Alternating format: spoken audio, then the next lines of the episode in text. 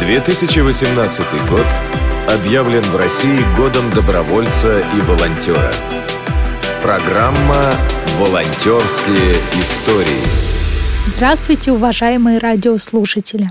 На этой неделе в эфире будет звучать очередная волонтерская история – Здравствуйте, меня зовут Светлана Кочкина. Я волонтер организации «Добро мира. Волонтеры Крыма». Два года занимаюсь уже рисованием пенсионерами и инвалидами в доме престарелых. Началась моя история в 2015 году, когда из-за болезни я вынуждена была уволиться с работы. И оказалось, в общем-то, не удел. А потом приятельница привела меня в студию живописи для взрослых. И я впервые взяла кисточку в руки и начала рисовать.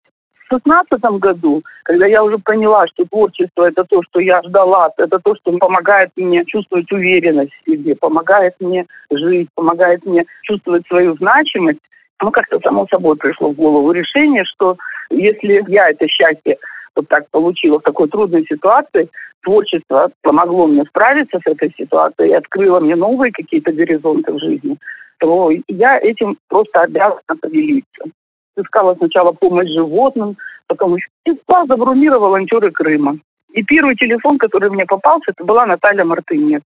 Я начала ездить э, с ребятами в Лозовое, в детский дом, и проводить занятия с детками, занятия живописью.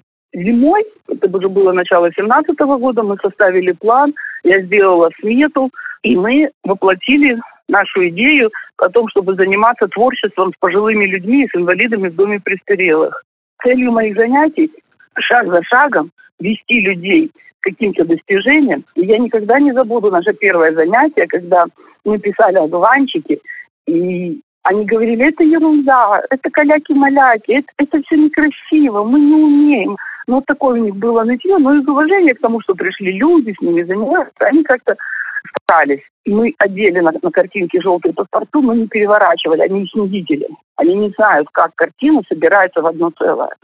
И потом на счет три они подняли эти, эти картины друг к другу.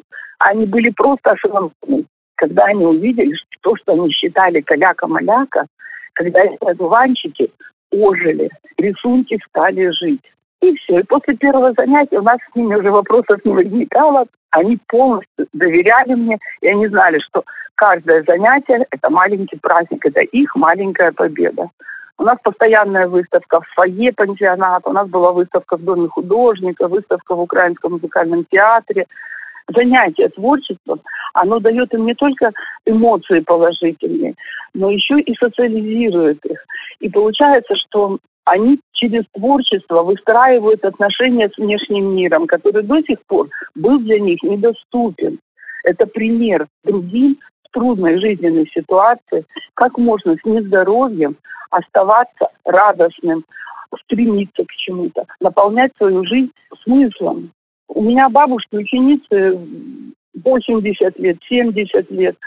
Творчество позволяет людям радоваться жизни, даже если ты пожилой, даже если у тебя немного трясутся руки, даже если ты инвалид, и у тебя тяжелая болезнь, и ты прикован к своей каталке или к кровати, творчество помогает тебе эти границы убрать и помогает тебе заниматься тем делом, которое еще и нужно другим людям. А ведь здоровым и тем, кто не в пансионате, и тем, кто не прикован к кровати или к креслу, нужен пример этих людей потому что тогда мы свои проблемы, свои какие-то маленькие неприятности воспринимаем совсем по-другому. Они становятся маленькие и ничтожные. А с точки зрения волонтерства, мне очень хочется призвать людей взрослых, людей, которым 50 плюс, 60 плюс. Найдите в себе силы, сломайте свои стереотипы и начните работать с волонтерами. Вы окунетесь в атмосферу молодой энергии и задора. Увидите, что очень много прекрасных людей. И вот пожилому человеку очень важно вот из этих стереотипов, заскорузлости и мысли о том, что жизнь кончилась, очень важно из этих стереотипов выйти. И именно вот этому способствует участие в волонтерском движении. И тогда бабушки сами себя не узнают. Они помолодеют, станут энергичными и востребованными. Волонтерские истории.